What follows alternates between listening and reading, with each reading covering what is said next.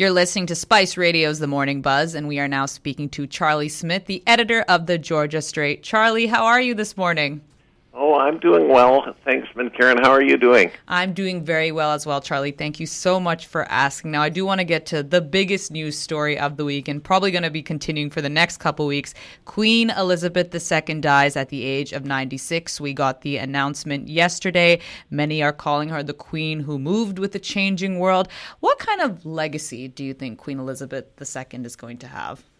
I, I think that was a very apt point that you just made Karen, that she did move with the times, and you know the the monarchy and the British Empire was associated with uh, so much pain for many people around the world, whether it was you know through colonialism.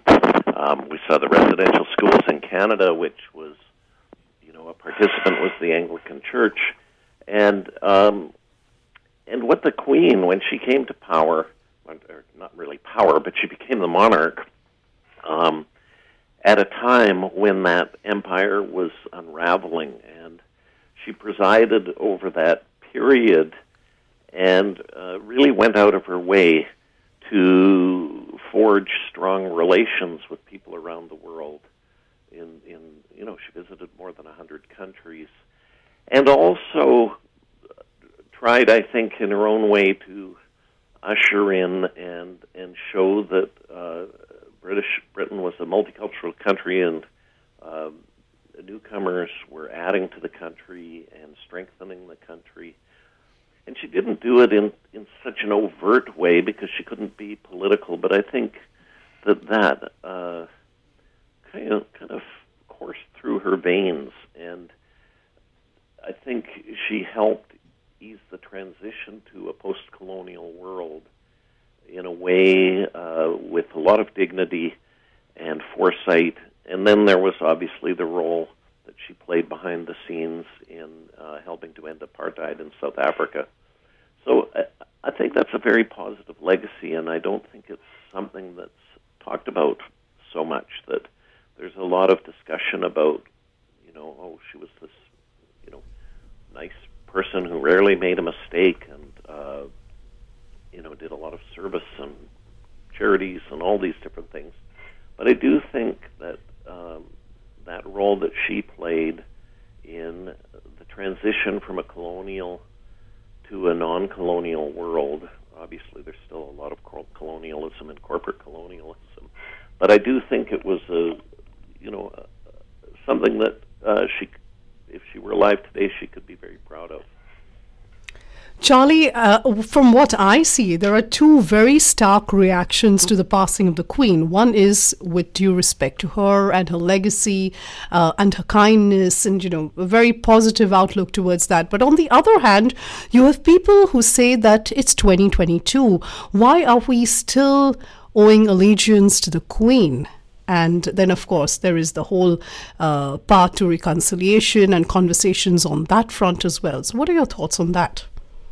Yeah, I, th- I think it is rather amusing that uh, the monarchy has has such a hold on, people, and I think it is also a tribute to the the public relations apparatus that the monarchy is, and it's uh, there are times when it's important. You get minority governments. We had a situation where the Queen's representative in Canada, um, Michaëlle Jean, uh, was in a position whether she was going to grant Stephen Harper's request to basically padlock Parliament, prorogue Parliament.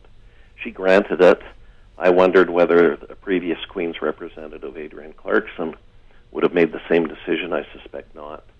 So there are important, like substantive issues that come up. We saw it in B.C. too with the Lieutenant Governor uh, Judith Guichon making the determination that John Horgan could form a, a government with a minority of seats.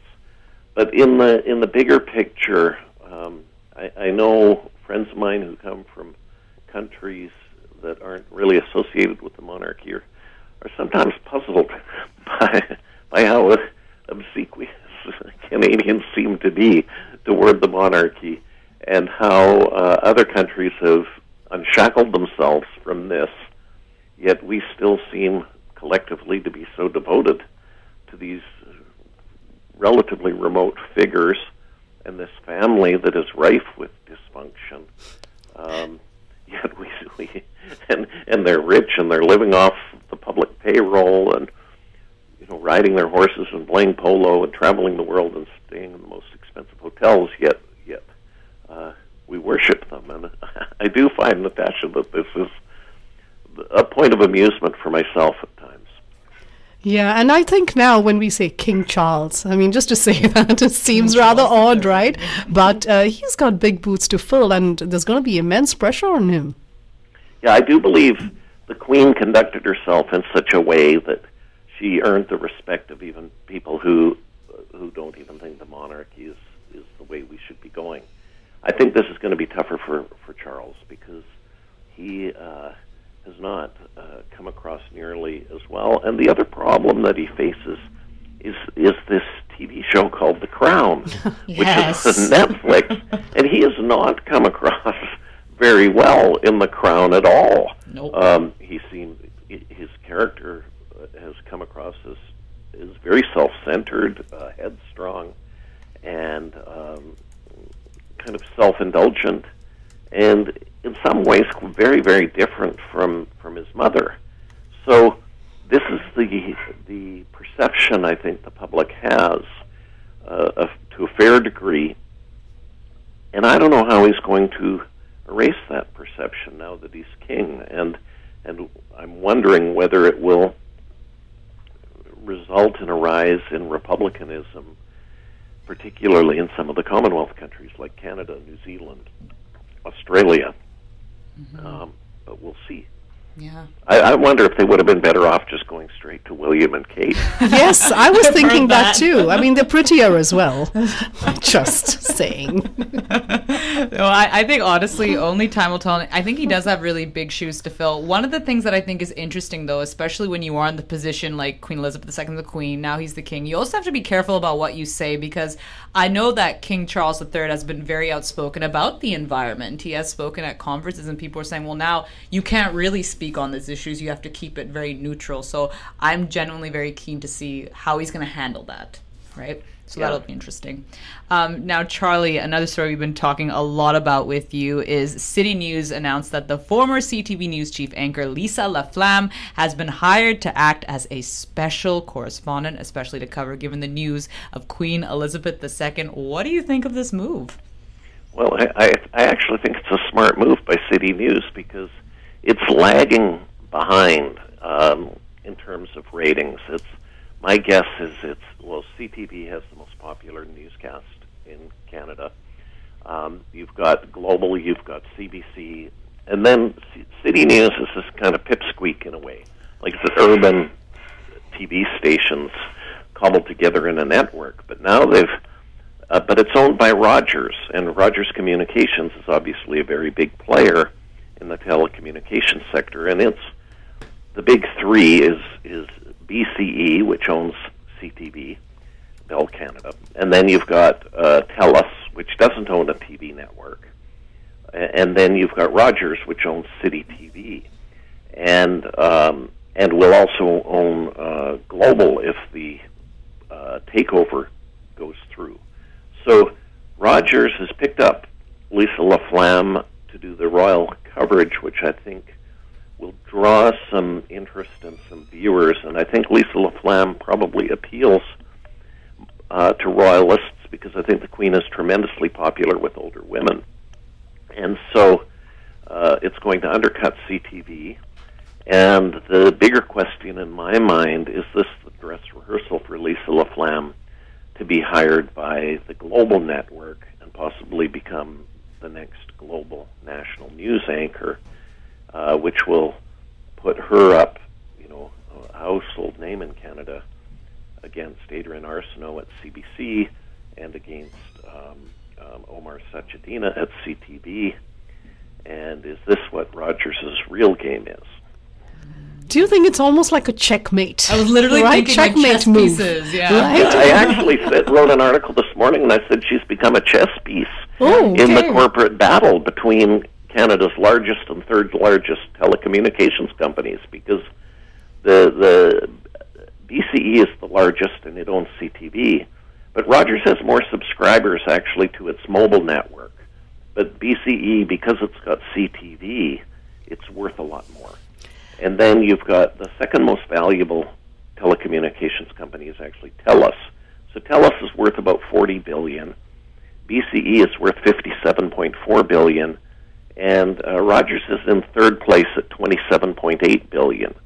So the shareholders want the price of Rogers stock to go up, obviously, and they they're very active in telecommunications, and they're I mean on the mobile side and in the sports side, um, but not so much on on news and broadcasting.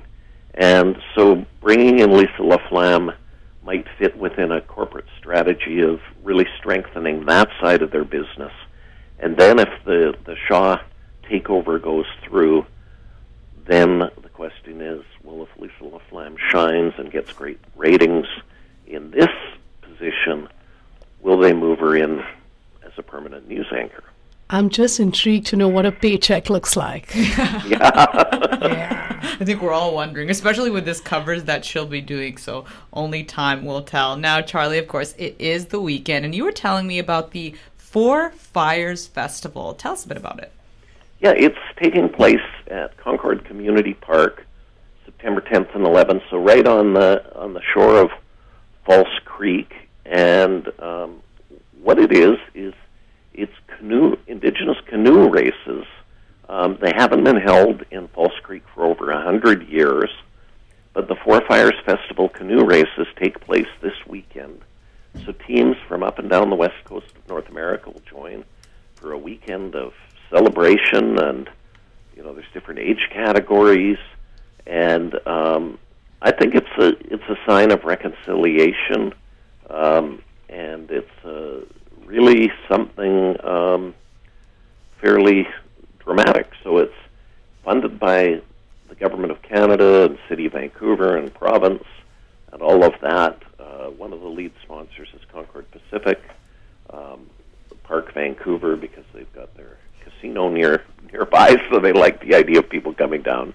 But I think it's a it's a very interesting event because we've had canoe events in connection with reconciliation when Vancouver held its 150 plus uh, uh, celebrations on the 150th anniversary of Confederation.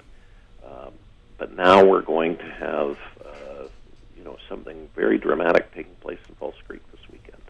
And besides the races, I believe there's going to be the artisans market. There's going to be great food, entertainment. Yeah, it's a it's a full on festival. What fun! And and then they've also got so one of the the headlining acts. They've got a main stage with Neon Dreams playing, um, Sister Says, uh, and, and lots of indigenous music and dancing. Uh, DJ Kookum, who's who's a well-known um, local DJ and multimedia artist. Uh, um, and she tours with the Snotty Nose Rez Kids, which is a really probably one of the most famous indigenous bands in the world. So yeah, this is a big event. And indigenous food as well, Mr. Bannock. Yeah. The food truck yeah, will be there. Enjoy I'm excited. Treat yourself this weekend. Charlie, thank you so much for your time. We appreciate it. You take care. Okay, thank you. Thanks. Bye.